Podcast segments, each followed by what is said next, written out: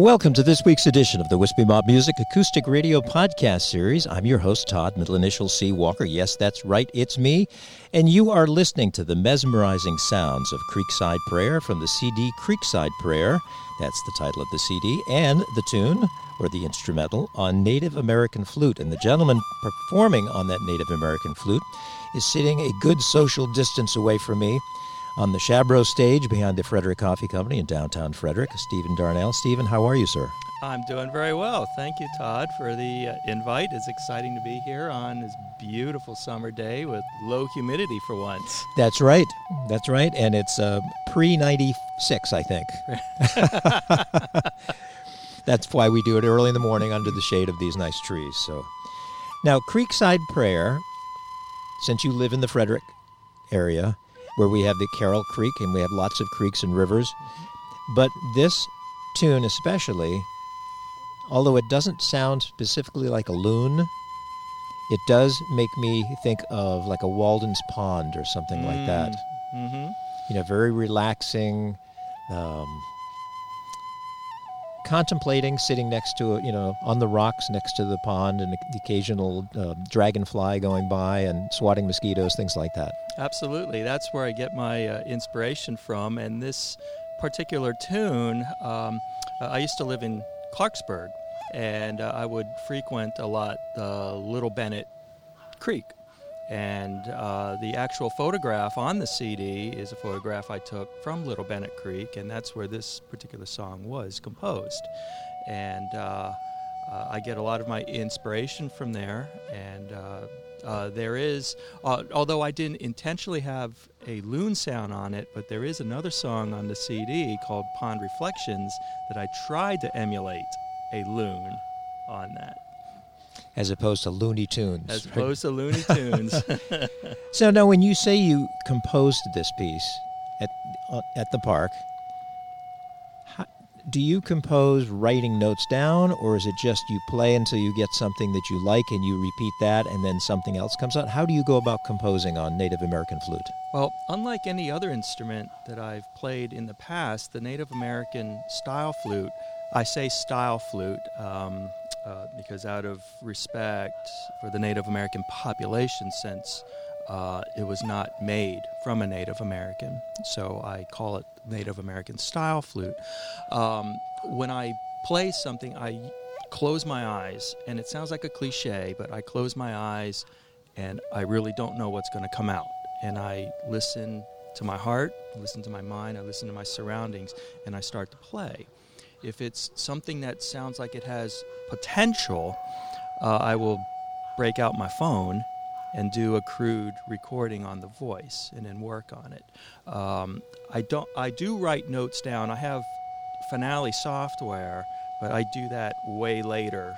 Just if I want to put it down for posterity, or if, if I want to play around with potentially other instruments with it. But uh, usually I don't write it down. I do it by memory, and for some reason, when I when I play the flute, I remember what I did, but in actuality, it's never played exactly the same when I play it again. Uh, so that's that's the beauty of it. So uh, yes and no on the writing down, uh, but mostly no. Now, is your memory as good with other things as it is, as it is remembering the? Absolutely not. I um, I have a pretty good long term memory. I have a lousy short term memory. But this is short term memory. It is short term memory, but it's music. And for some reason, music resonates and sticks with me better. And mostly it's, it's so much on the emotional side. And, um, and it plays on my feelings and emotions. And for some reason, I remember that. Uh, my muscle memory remembers that. Uh, and my breathing when I play remembers that. I don't know how. I it's not conscious. Now, did it take you long to learn the Native American flute, or the uh, Native American style flute? Uh, no, it it did not take me very long. Um, I mean, I, I, as a musician, uh, I grew up playing music um, ever since I was in the seventh grade. Uh, I, I, I, played French horn most of my life, so oh, you did? I do have the um, classical training, with that. And I played handbells uh, at the Lutheran Church in Silver Spring, St. Luke, uh, for a great portion of my life, too. Um, but when it comes to the Native American style flute, uh, I self taught. Um, and the beauty of being a pentatonic minor scale um, makes it fairly easy to play. Um, and I don't, unlike if I play the penny whistle or I play the French horn or any other instrument, with the Native American style flute, I don't read the notes. If I write something down, um, I, I, just play it. Um, so um, it wasn't that difficult because I really wanted to learn it, and um, and it spawned a creativity in me that I've never had before. And so it allowed me just to sit down and play what I want, play what I feel. And it just made it that much more um, of a love to learn. And so I learned it. Um, you know, I, I got some books, uh, it, you know, learned the uh, styles, watched to see how um, people would play it. But mainly, I just picked it up and just started playing and see what came out. Uh, learned what each, you know, finger hole meant. Um, you, you, know, it's in the same family as other, like say, type fipple flutes. You know, kind of like the recorder or the penny whistle. So the idea of playing it is roughly the same. So um, yeah, so it it really wasn't that difficult to learn um, unlike some of the other instruments that I picked up to try to learn. Now, how what drew you to it originally? So, um, the first time I heard it, uh, I was um, going through. Uh, it might have been Spotify, just going through a bunch of channels, and um, I, I'm a very emotional person, and it, you know, I really needed to find relaxing state. So I went through and went through a random choice of music.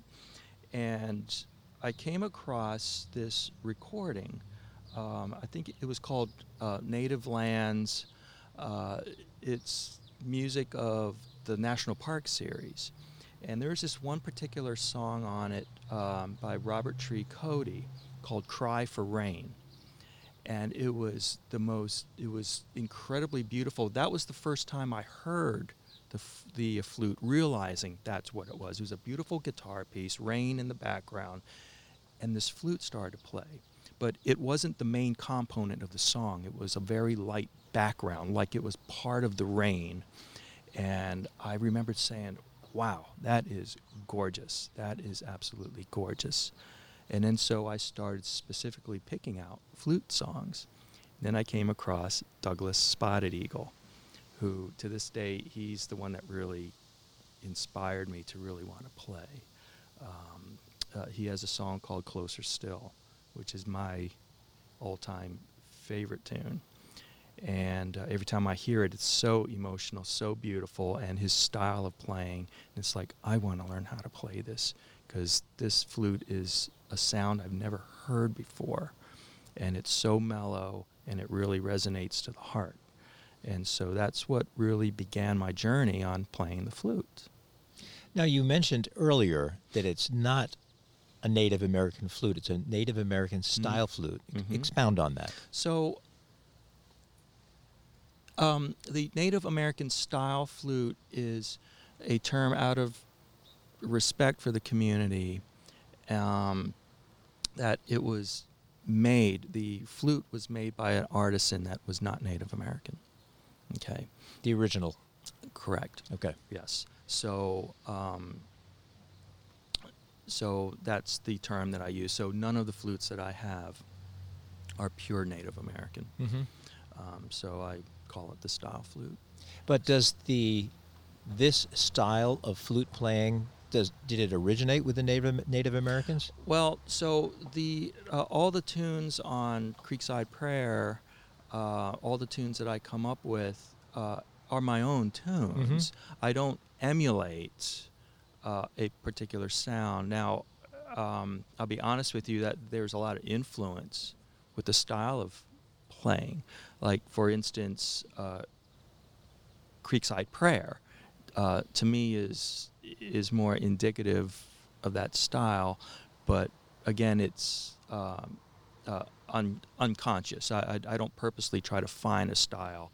Uh, I, I'm trying to create my own style mm-hmm. with that. Um, and um, yeah, so uh, if I'm playing other music by other artists, um, you know, I try to emulate their style and add a little bit of my my twist to it.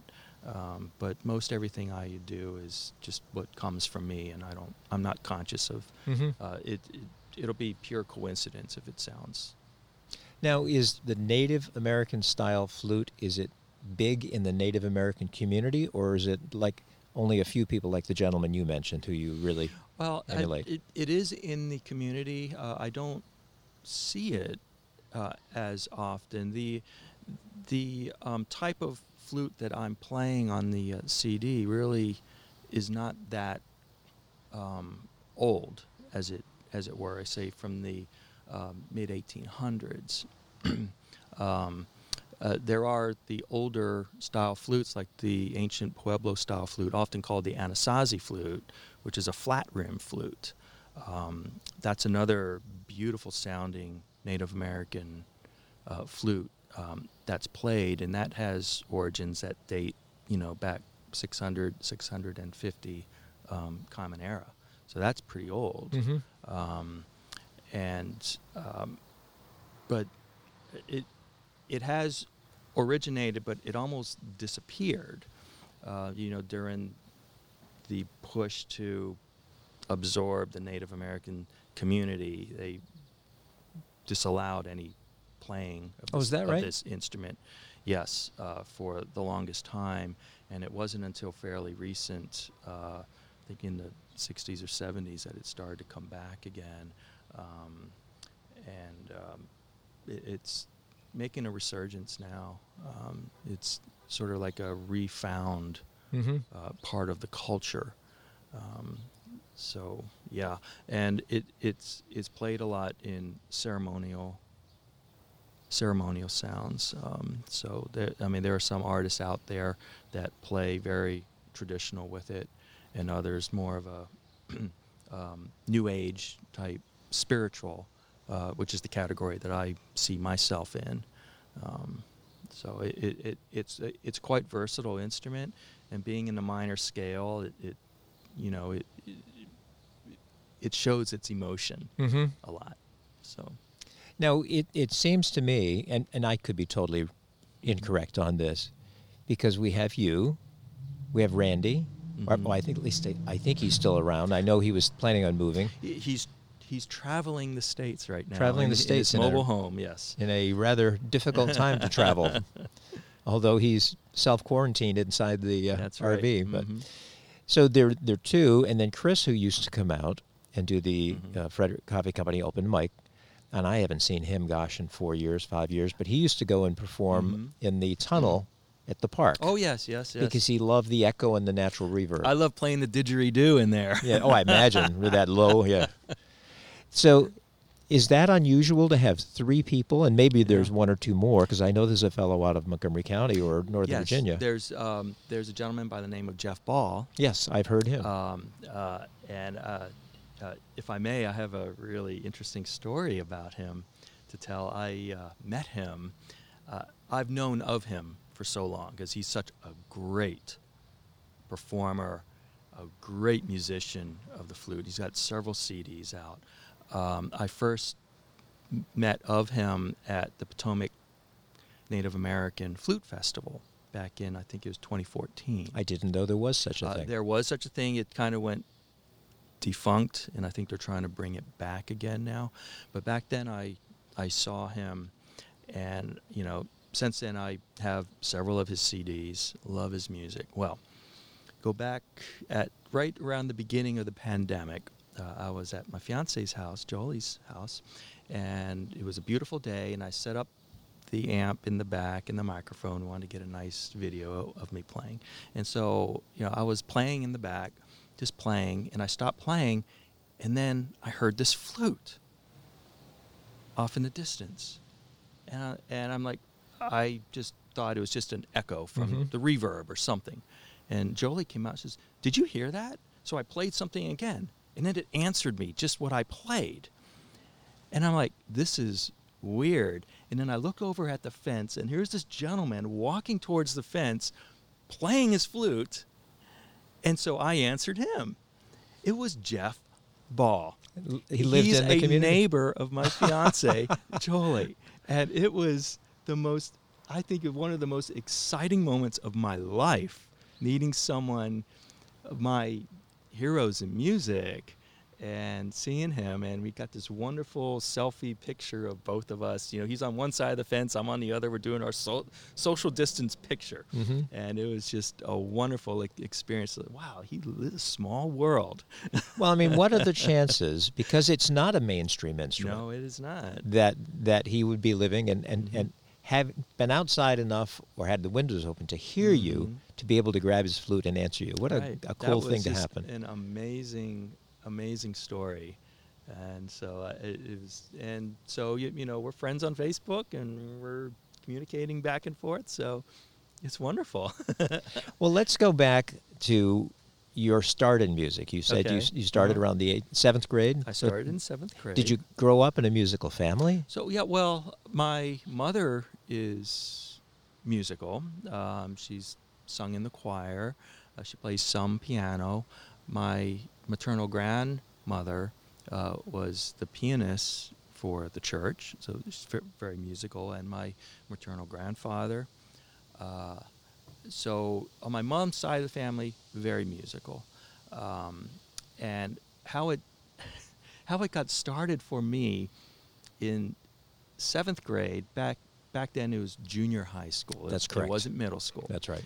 So back in seventh grade, I went into beginning band, and I thought in my mind what I might play. It's ironic because I thought myself, well, I'll play flute or something, you know, because you know that was the era of, you know, I listened to Jethro Tull a lot, so I, you know, saw myself being a rock star playing the flute.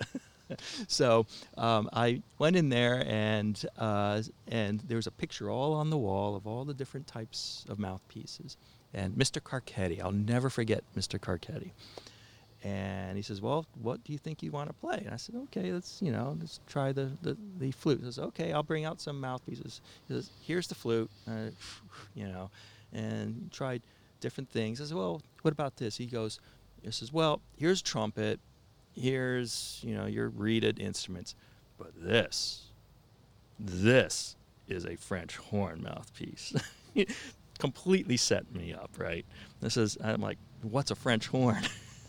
and he pointed up. I see this curly thing up on the wall, and my first thought was, "That's a that's a shield." Yeah, that's what it You looks know? like. Yeah. And I said, "What's a French horn?" He says, "This is a French horn." He says, "Here, try this mouthpiece. Try this. Try this horn mouthpiece." Like, oh my gosh, the horn! You're the horn player. You got it. You know, unbeknownst to me, he only had like maybe one horn player, and so he needed horn players. And I'm like, all right, let's give it a shot. Um, and ever since then, I loved it. Uh, played the horn. Um, all through junior high school, all through high school, and the first year of college. Um, and uh, I stuck with it. Um, came pretty cocky with it. We had a, in high school we had a really good horn section. Re- I mean, really good. We were very fortunate. I went to Laurel High School, and uh, we always joked around by saying, you know, whenever we had a performance, we want the horn section to be elevated a little bit Mhm. and then have like a pink light. sh- I, mean, I mean, we would just joke around like that. You, you know, it's the Laurel horn section accompanied by band. You know, Right. so, but anyways, um, that aside, so yeah, so I played horn. Um, and uh, put it down after uh, you know I was I went to college and, and when I went into the Navy, when I came out I kind of picked it up again uh, and was in, in the NIH orchestra for a while.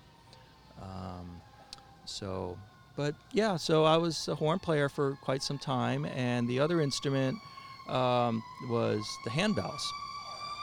So. Uh, um, so at uh, St. Luke Lutheran Church in Silver Spring, This is what I We'll meant just, by we'll just live let- it's the beautiful live. Yeah. outdoors. Yes, it's it's reality. That is correct. And so you know it's real. Um, and so uh, I also played handbells, and that I've played ever since like you know sixth grade, all the way on up, all the way up till the 90s, and that was a passion too. Now, are they? I mean, you're you're playing music, Mm-hmm. But is it more about timing? So for handbells, you really have to have a cohesive group because everyone is responsible for a range of notes. Mm-hmm. And uh, I was, uh, when you have a large choir, like say 12 people, you can span like maybe three octaves of bells. And so, like, you know, you might have the F and G, something like that. And you really have, it's counting and it's feeling the music. And counting is so important on that because you need to come in when you're coming in, especially if you have like a run of eighth notes or something like that. Um, and uh, yes, you have to have a cohesive group, and you have to know how to count. Uh, and back in, like, say, 1991 or so, we formed an ensemble group. There was like four or five of us, where we wanted to cover the same range of bells, but there's only several of us. Um, there was a group that was together out of L.A. They called themselves Campanile, and they did a lot of pop rock song. I, I mean the, the just any song, not just secular music that you might hear in a church service. And they really were so lively, and they were they were performers, and so we wanted to be, we wanted to create a group like that. And so there were four of us, and we learned a technique called four in hand, where you play four bells at once. So two in each hand. two in each hand. And the way you do it, you, you know, because there's a clapper that goes the one way Right. on the bell. You lay one one way, and then you lay it the other way. So when you pick it up, if you ring this way, this bell would ring. If you turn your wrist ring this way, this bell will ring, but this one won't. So you can have four bells in your hand. And we would do all kinds of tunes, and we just have fun with it. And that, and that was the sort of thing you really know the music where yes you're counting but you're feeling it so you know the runs. We do a lot of bach pieces. We did a lot of vivaldi pieces you know, like from the four seasons and concertos. We even did take five which was a really fun piece to play and you're really just going on that and having fun and we would even include things where we pass a bell down so that every You've got a person plays it. spider on your. There you go. He's on your, coming up your leg now. Okay, I'm trying not to panic. On the left leg. I'm trying not to panic. See him now? Oh, There no, he he's crawling goes. away. He's on there the you go. ground now. Oh, thank goodness. Okay, you didn't you didn't hear me wail and scream. But you did drop your cell phone. I did. I did drop myself. That that's okay. Casualties of war. I, I didn't want it to jump onto your nose. Yeah. Thank goodness, because this would have been a very interesting interview. The perils of outdoor. The perils of outdoor. I had back in my days when I was a runner, I would run early um, at my job, so it was always first thing in the morning. And you know, spiders like to build their webs at night, so I was always the first going through the paths. And one of my coworkers happened to look out the window. And all they saw was this screaming and arms just flailing like that look of what the heck is that guy doing? And it was me running into the crinkle of a spider web. And there's nothing worse. It, I, I agree. There's nothing worse than than that. Well, no, I think the only thing worse than that is, is running into a swarm of hornets who sting you. oh gosh. Well, I think I'd rather do that than do a spider it's it's it's not knowing where the spider is is worse. That's that, I yes. Thus, the reason for me to.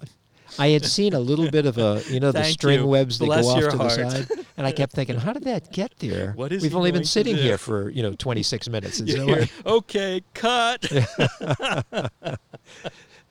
so going back to the Mm-hmm. handbells, was it difficult to learn that two bell per hand technique?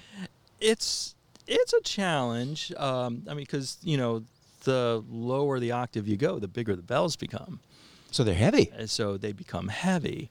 and there comes a point that you just physically can't do it. Right. Um, and so, yeah, I mean, it, it's just the passion of it. Uh, we were all pretty good, and we loved it. It was a it was a great experience just just to be able to pick songs that we can do. And there's a lot of bell music out there. Um, and a lot of bell festivals we used to go to. And you go to these bell festivals.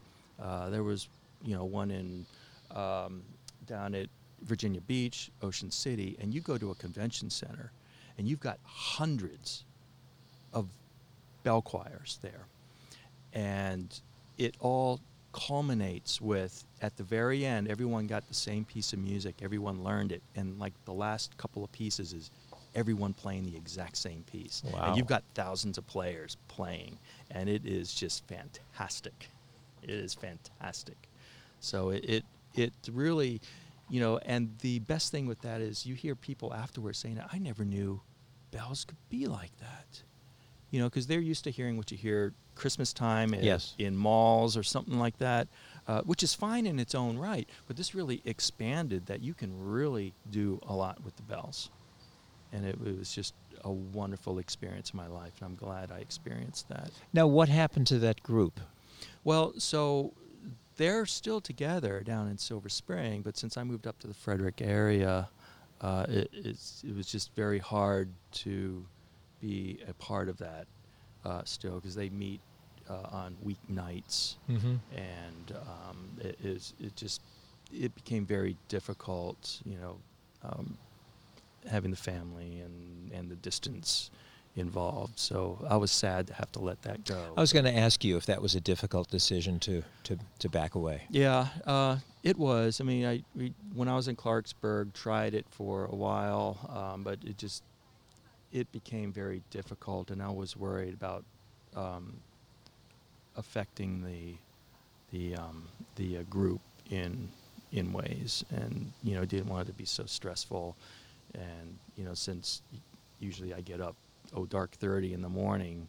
Uh, to go to work, uh, it was hard to get home late at night, and then and, And to, and stuff, to so- try to be part of a family unit as well. Right, exactly. Yes, Yeah. yes. You know, two kids growing up, and you, you know, it's it's the same old story that a lot of uh, musicians and artists have to make a decision on. Um, you know, but I compensate with that, and you know, pick up new, um, you know, new ventures. You know, I, I um, fell in love with the penny whistle also because I, I love Irish music. Mm-hmm. Um, y- you know, one of my favorite bands is um, Clannad, uh, and you know, hearing this instrument, this small instrument, very small, very high pitched, but it was wonderful because they were really flying on it, and uh, that was yet another instrument I wanted to learn. So I learned the penny whistle, and um, and so every up in Westminster, every second and fourth Wednesdays, they would have an open session. So you can, you know, anyone who plays Irish music, you know, they just gather and they sit around the fireplace and play. And you play if you know the tune. If you don't know the tune, just sit back and drink your beer. You know. so I did that for um, for uh, a long time too. So that was a lot of fun. Made a lot of good friends with that. Um, you know, I um, have to mention uh, mention uh, Tony and Bob Doherty. They were the ones. They were very, very kind in letting me in because my first time at a session, you learn the etiquette of being in a session. So I, you know, kind of learned trial by fire. You know, when I first went there, it's like, well, can I use music to read this? And you're like, Ah. you know, um, it, you know, because you, don't do that in Irish session, but they allowed it, and I said, okay, I'm going to memorize everything, you know, and, and that's you know that's the tradition, and uh, and and it's never the same twice either. You you know, everyone knows, like say, you know, drowsy Maggie, you know, everyone can play it, but it's never never really sounds the same every time because everyone adds their own nuances to it, and that's the freedom with these folk instruments that I play. Uh, I I would play a familiar tune, but you know you can add your own embellishments and you know just go off on it and uh, claim it as your own, and it sounds just as good. You know, so it it forced me to grow as a musician more too, to know about you know the key of something. You know, it's in the key, but you can play around in that key, you know, instead of, and that's really what I liked a lot better too. Than you know, although I miss playing classical music, but you're reading and you play exactly what it is. Very and, structured. And heaven help you if you don't follow that dynamic reading and the conductor comes down on you. You know, um, it, you know. At least what I'm doing now, I, I do what I want, uh, which has its own downside too. It's playing the Native American style flutes, even the penny whistle. Um, it's more difficult as a soloist. It's more difficult, like say, for people to play with me because I change my tempo a lot. Right. And I change it according to feeling. You know, I speed up, I slow Mhm. down, uh, I have ridiculously, you know, long holds. I do a lot of slintandos. I do this and that, and so uh, it, it's harder. And I, if I'm playing with people, I have to, you know, realize you have to stay to the count. You have to make it easy, uh, unless they know you very well Mm-hmm. uh, and know what you're playing. So you know, it has its pitfalls with that. Um, don't get me wrong. I think one of my biggest wishes is to play with a group. I, I would love to do that more than anything right now because there's only so much you can do as a soloist. And of course, the older you get, the harder it is to lug around all the equipment. That is so true. you know, uh, you know. Hopefully, my boys will be my roadies, but you know, even play. So. Yeah. Now I'm going to have you run your hand like this over the top of the, just uh, because. Spider webs again. Well, it's one, and I think it's going in the wind because I've noticed Oh, you kind of. I think it's gone now. okay. Because I could see the reflection in the light, and I apologize. now, did you play penny whistle before you played Native American style flute? Yes, um, I played the penny whistle was the first really of the folk instruments that I picked up. Uh, I don't remember exactly when I started that. It it, uh, it was in probably the late '90s, um, uh, and I picked up the Native American style flute. I think my my uh, first flute was 2012, I believe, uh, which was the same year that I started didgeridoo also. Um, I have to bring this up because the phrase that you coined, you know, I have gas. Yeah. I have a lot of gas. okay. And it's a and it became a disease. But yes, I um, I, I started the penny whistle uh, 1st hmm Well, speaking of the didgeridoo, it's not a highly portable instrument. No, it is not.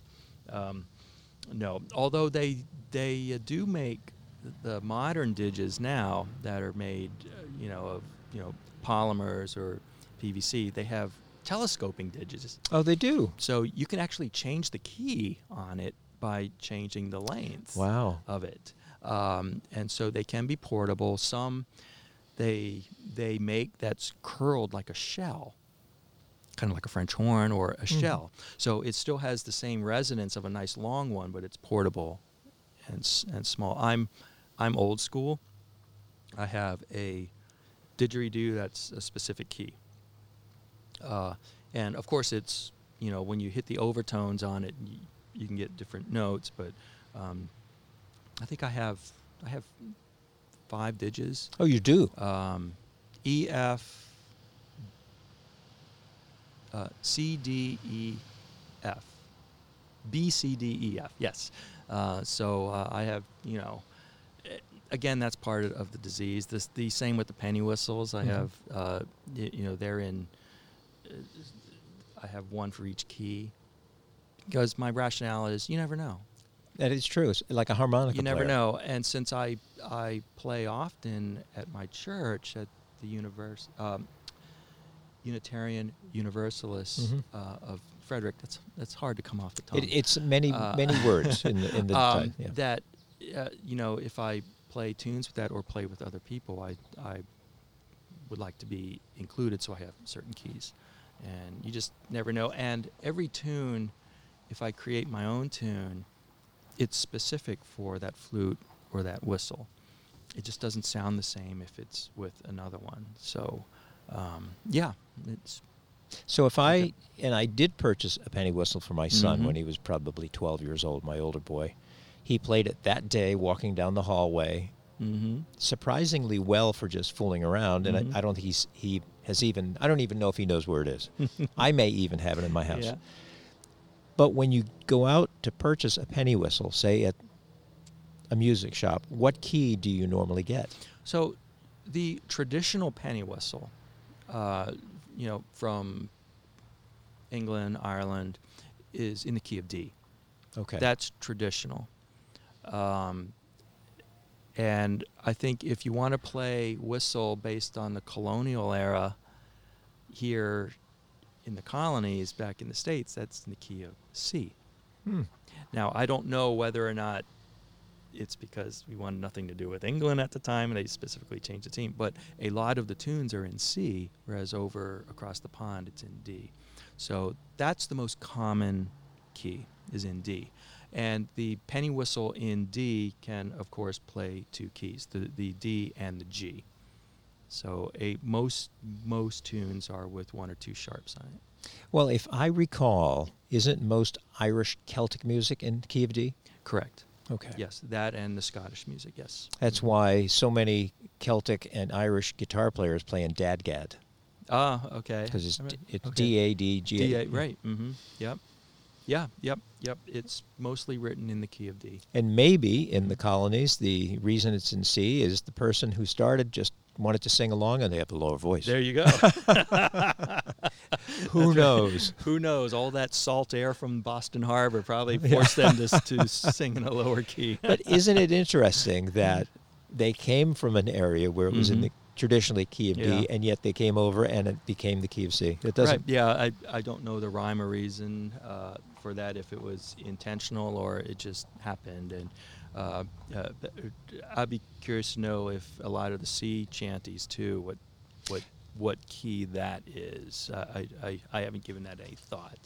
You know, that'd be a good question to like John Durant, since he does he a lot would- of that style. I I would. He's probably a great encyclopedia on that. I mean, what a wonderful research project Mhm. for a music major.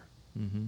Maybe in there, I don't know if you could do it in your PhD dissertation because it may not be a large enough subject to be able to do a dissertation on, but at least a research paper of some sort to try to figure that out because I am sure there is some sort of historical references somewhere.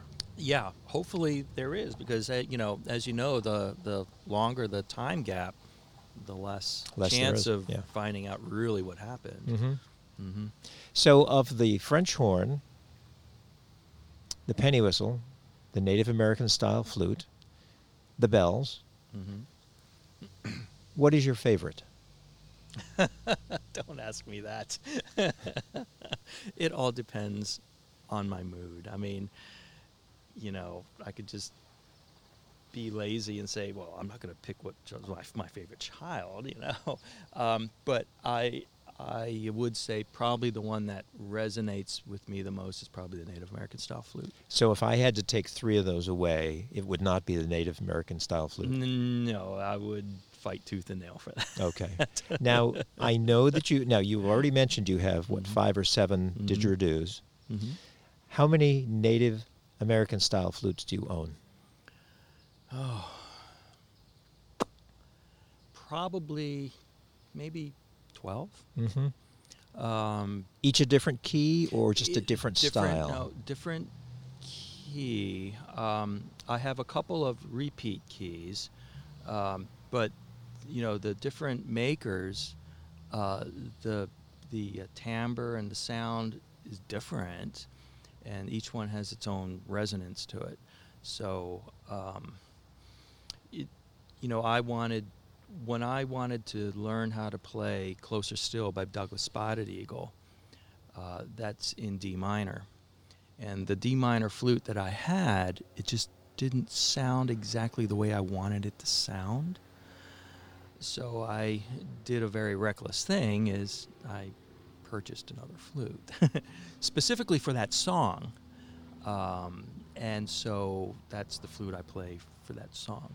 And of you know, I add other tunes to it, but you know, I can justify anything for the flutes. Uh, I, I mean, back when I could. Right now, I'm very strict with with that. So I make with what I have. Um, but yes, I, I I have most keys. There's a couple of keys I would still like like to get, but I'm at the stage now that I don't really do cover tunes. If I do cover tunes, I'll just do it in a different key. If I don't have the key for that, Mhm. um, and I just sort of do a variation on it. Um, so that, or if I specifically need the key, if I can't do it in the flute, I do it in the penny whistle because that's more of a major scale. Um, and uh, yeah, so and you know I have other types of world instruments too that I that I play that I try to incorporate into whatever the feel is. You have some drums, I think, don't you? I have I you know I have um, a hand drum. I have what's called a moyo drum, which is kind of like a steel round drum that you play with mallets. That's what I've seen you play. Yes.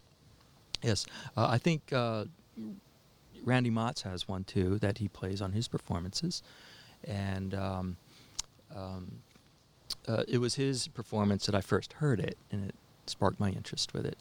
And uh, I like I like playing that because I can play that and play the didgeridoo at the same time. Um, so that's that's that's kind of nice. Now Uh, that dr- that steel drum has Mhm. it's a different sound from what we would consider the Mhm. Caribbean steel drums. Yeah. But did it come out of that industry sort of?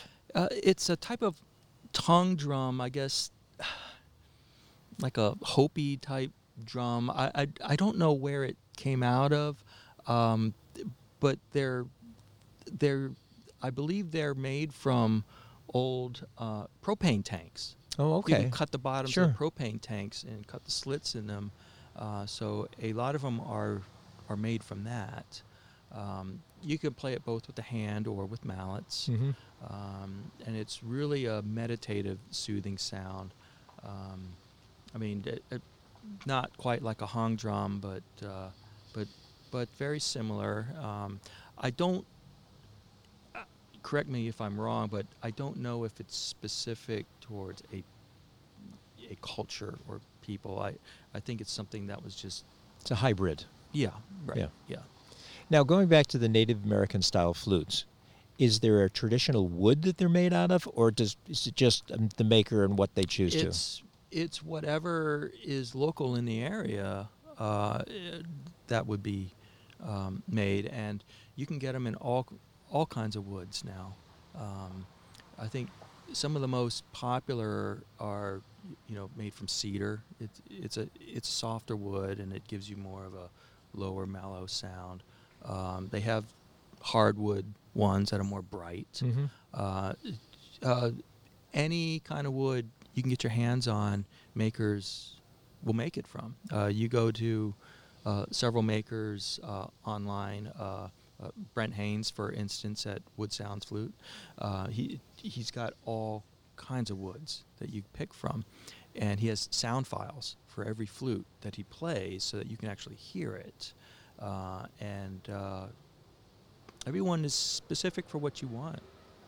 hmm So, how did you go about? Well, my guess is your first Native American style flute you you just purchased off the rack, so to speak. Yes, the uh, the uh, the first one uh, I got was um off off the rack um, from uh, High Spirits Flute. Um, Odell Borg is the maker. It was an E minor flute made of walnut. Uh, I bought that. It's kind of like a beginner style flute, but it's such a beautiful sounding flute. And one thing that I've learned in my years is you can pay hundreds and hundreds of dollars for a flute, but pay but pay up to hundred dollars for another, and the sound could be just as good as one or the other. So Sort of like wine. It's really what you just Yeah. just like wine, just like wine. So yes, my uh, my first flute was off the rack, as it were, uh, and I'm very pleased with buying that one.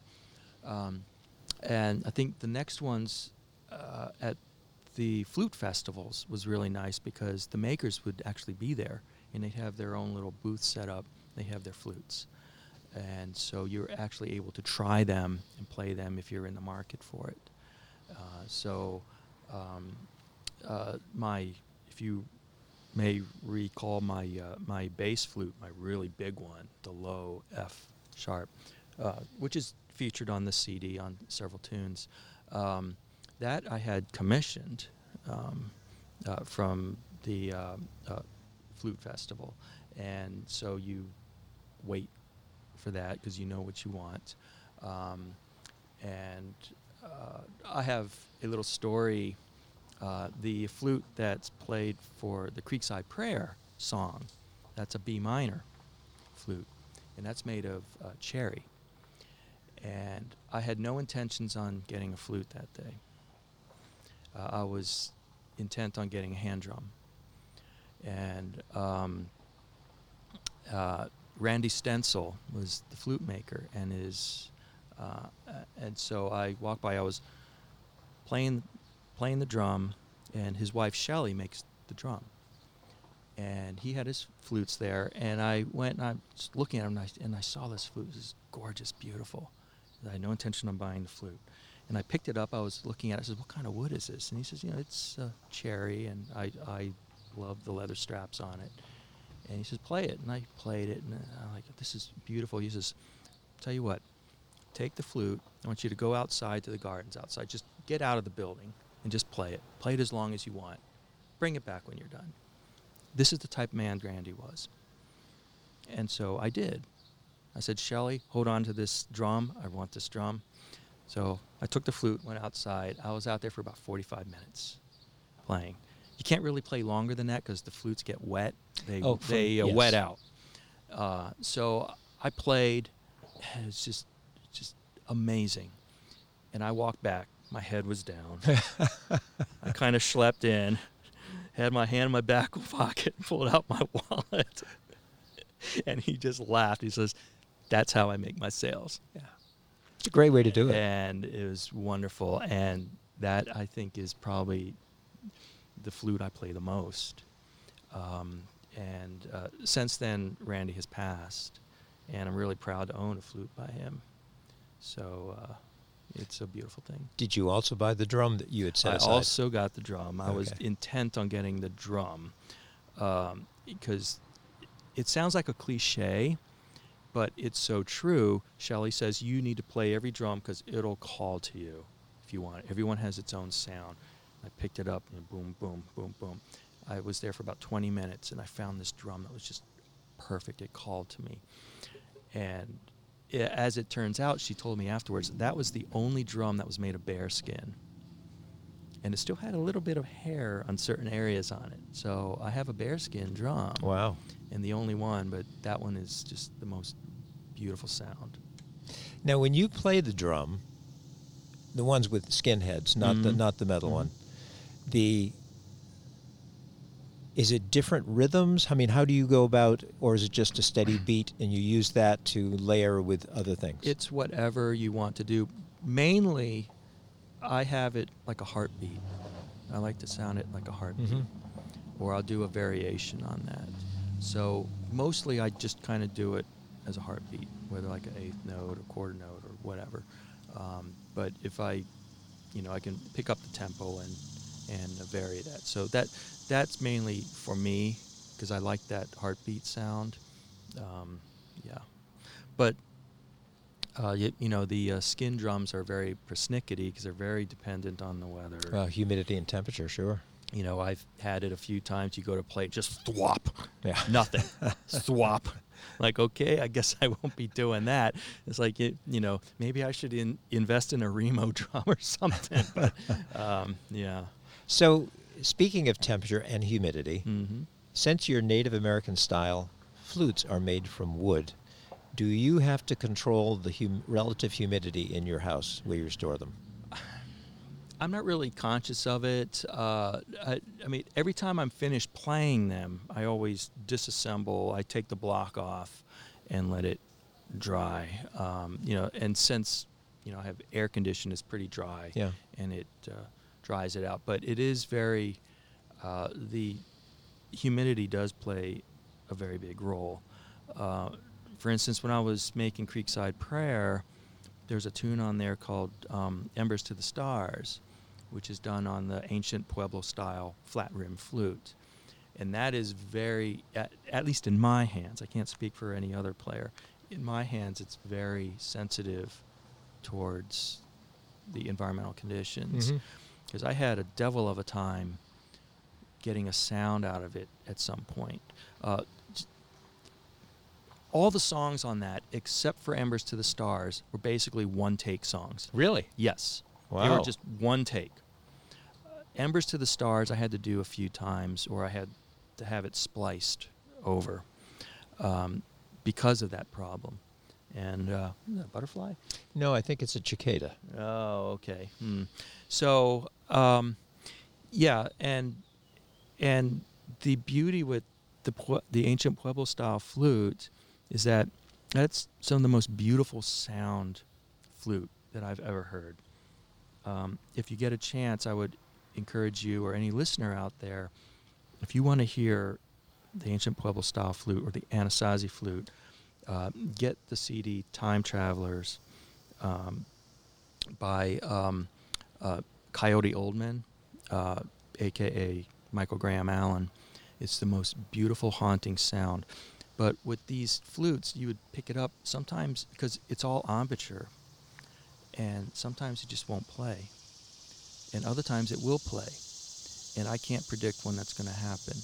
Uh, at the Potomac Native Festival, um, uh, I went to. There was a c- concert there where a lot of the players uh, were um, um, playing, and uh, uh, you know they pick up a flute, and suddenly nothing would come out. These are professionals. Yeah. You just calmly set it aside, and pick up another flute and play, and that's just the nature of it. So it's uh, it, they can be persnickety. Uh, but they are also, but the uh, the um, type flutes that I play mostly with, the, the plain style flute, excuse me, with the um, block on it, um, they do wet out after 15 or 20 minutes, uh, and that does affect the sound. So you know you have to hit it on the side, or you know I have to be conscious if I'm playing in front of people not to. Not to, Not to flick this, it. Not Well, to flick it. Especially in today's world, my gosh. Yes. Um, so you, you know those do have time limits uh, on on playing, so I try to vary that. So that'd be somewhat problematic if you're trying to record and it takes you longer than one take. Yes, it can be where you just have to disassemble it. Um, but fortunately, with this CD, I didn't really have that issue. Um, but sometimes when I'm practicing, um, just uh, for for instance, at my church, um, a little plug, if you don't mind. Um, go ahead. Um, uh, August um, August uh, 23rd and August 30th, uh, I'll be playing music with my dear friend Sea Raven, who plays the Celtic harp. Uh, we'll be playing uh, at the services, which is on Zoom, and um, but trying to get the recording done because I'm trying to do this well in ad- well in advance, uh, so Bill Brumfeld can you know do his magic and get it together. Um, that was hard to do sometimes. I had to do lots of takes because, especially with the Anasazi flute, sometimes it just would play, sometimes it wouldn't. Or if it wets out, because I'm my own worst critic, especially when I hear a recording of me. I absolutely hate it. I'm sure most people are like that. Um, and I want it to be just so. Uh, so I'd start over again, start over again. And suddenly the flute's wet. So, so oh, now what am I going to do? Okay, I got to wait. I'll wait till later or wait till tomorrow. Come back to it, you know. Um, uh, and so, uh, but it was something interesting that you mentioned prior to the podcast starting that um, when it when it comes to recording live, you know, you kind of want that element of realism. So yeah, there was a couple of spots during it where there was a clear mistake. To me, it was a mistake, but I wanted to leave it in just to make it human. you know, um, y- you know, I I don't want people thinking I'm, you know, just You're- you're- you're- flawless. You're not a you know, robot. um, so yeah, so and and one thing I learned by playing handbells is if you make a mistake, I mean, the uh, joke is you instantly turn to your neighbor and make a funny face, Yes, you know. yeah. Uh, but if you make a mistake, when you come to the DS Al Coda or you come to the repeat, do the exact same thing again. That- exact same thing again.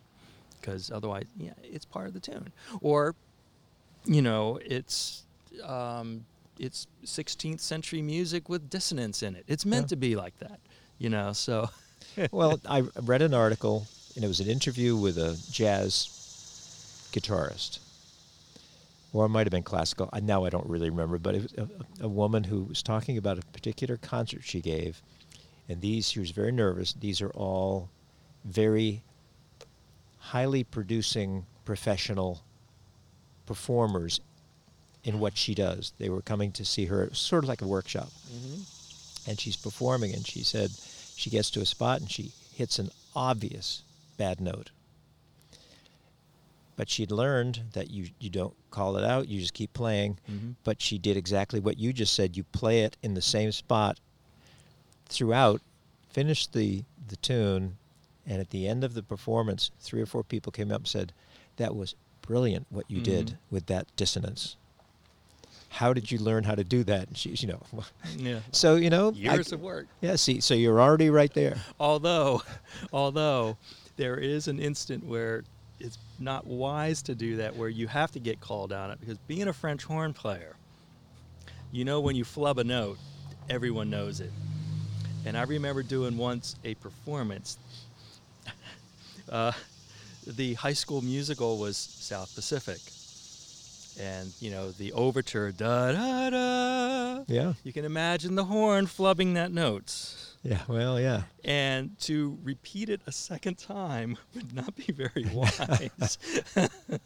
When the train comes off the rails, sometimes it's better just, Just- to stop. Just lick start the over. wounds. So, who? Where did you record your CD? Creekside Prayer. okay, so actually, in um, in two places, um, um, uh, Dr. Um, Ojos, which is a um, dear friend, her uh, of Jolie, uh, is uh, is a recorder. Uh, he plays music, and he has a recording studio in his uh, office of the home. So I did several songs from his studio there, and the rest I did with uh, Bill Brumfeld at uh, um, uh, Clockwise Music. Uh, he's local, and he goes to our church.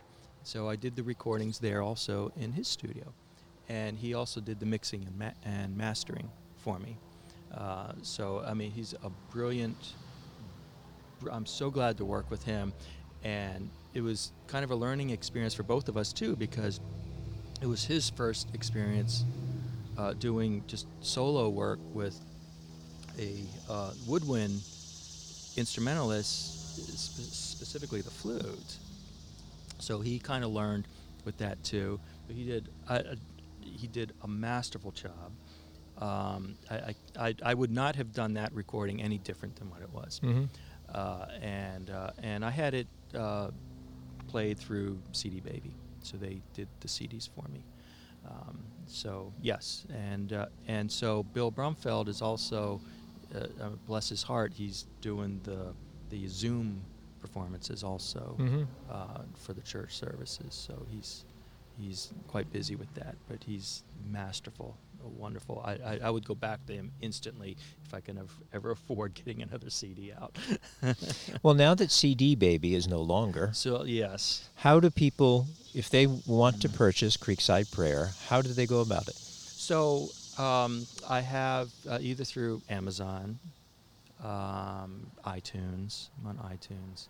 Uh, you can contact me um, at uh, www.stephendarnell.com. Uh, you know, I send you a CD. I have um, download cards too. That uh, even though CD Baby is not doing the CDs anymore, if you have a download card, you can still download from them. Oh, you can. Okay. So I have uh, lots of download cards. Uh, I can give you the code for that. You can just go and download it. Uh, I'm also on Spotify too. Now, the if someone wants to purchase the physical CD, Mm-hmm. And I understand they're selling fast, so the people want to make sure that they get a copy. Mm-hmm. How much are they they paying to get it? So I'm uh, I'm charging uh, uh, fifteen dollars for the CD and ten dollars for the download card. Um, so that's that's that's that's what I would like to do. Okay. Now, what is when I when I ask this question, I get a quizzical look Mhm. from the people I'm talking with. When I say, "What's the future hold for Stephen Darnell?" we understand that other other than outside performances, wineries, farm breweries, Worman's Mill Village Center, things like that, that the opportunities to perform live are very almost non-existent. Mm-hmm. But once the pandemic hopefully we get rid of the virus or learn how to control it and things open up what's the future hold from you for you performance wise what are you hoping for or planning for well, i guess I mean, my uh, again, like I mentioned earlier, my dream is to find a band to be a part of. That, that's I really want to be a part of that. But as a soloist, it'll be really nice to be able to play at a winery or at a coffee shop. I, I've not been successful trying to get my foot in the door on that. Um, and it, you know, it, it could just be the genre of music, or, you know, there's a lot of performers out there that are logs ahead of me as far as talent. So, uh, but I'll just keep doing what I'm doing. Uh, uh, I love playing for the Shab Row. I love playing for the local events. Um, playing for my, playing for my church. Uh, anything that I can get my hands on, I, I, I would love to do a winery because I think that'll be a nice setting for me. I mean, some of the wineries well again not necessarily right now because of the, the current situation with the whole health thing but some of the wineries especially during the week and it makes it more difficult for someone who has a day job which which you do mm, but they also do them on weekends do have like yoga. Mm, they allot time they rent out the space to a yoga studio because the native american style flute music is so in my humble opinion very meditative mhm. very relaxing i would think that would go super well at some sort of a even if it's not just a yoga class but maybe because i'm sure they have yoga festivals you know of some sort like you had the um, native american uh, festivals i would think you would be like a shoe in for that style to play where people when they're who are attending could just go off to the side and, and, and meditate Mhm. and just and it just would permeate the air it'd be wonderful I I agree. I th- that's a nice that's a nice thought. Um, uh, uh, I've actually played once or twice at a um, at a yoga setting uh, as a temporary, um, and uh, but it, you know that that didn't really fan out. It was it was it was just a one time uh, thing. But I certainly agree that that would be a nice setting uh, for the type of music mm-hmm. um, that I uh, that I play. Um, uh, certainly meditative, um, just you know, stress relief or something to that matter, which is which is what this what this music is, and that's partly why I'm drawn to it a lot too, is for that relief. you should target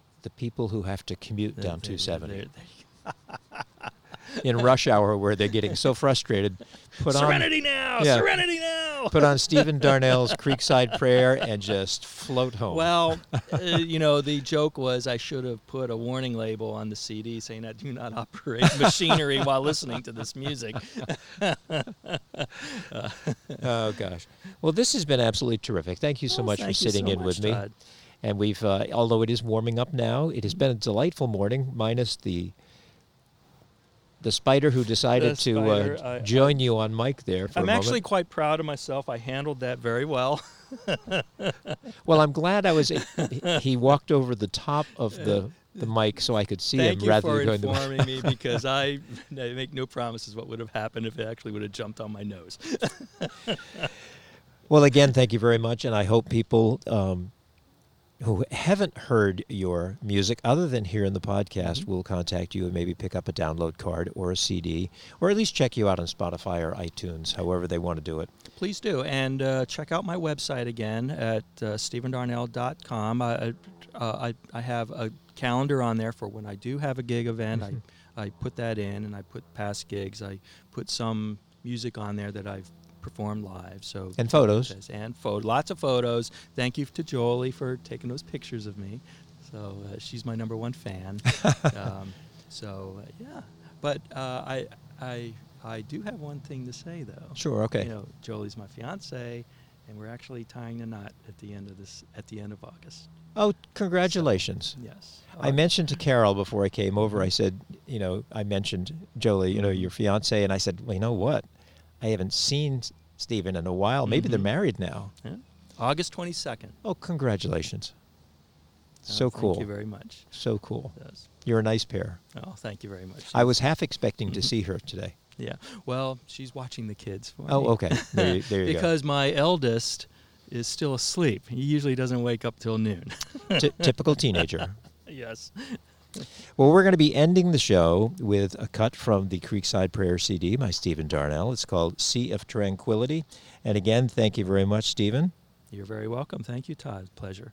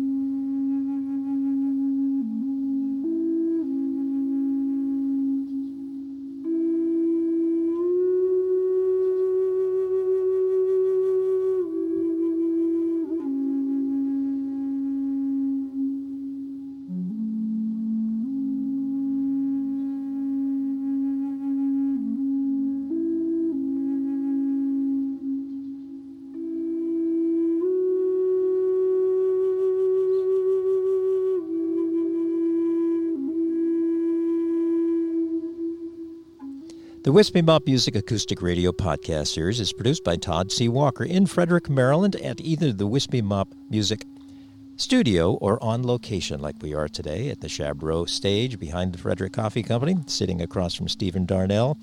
And if you're enjoying the podcast and you'd like to tell friends about it, they can either go to wispymopmusic.podbean.com or you can check it out on either iTunes or Apple Podcasts. Thanks so much for listening.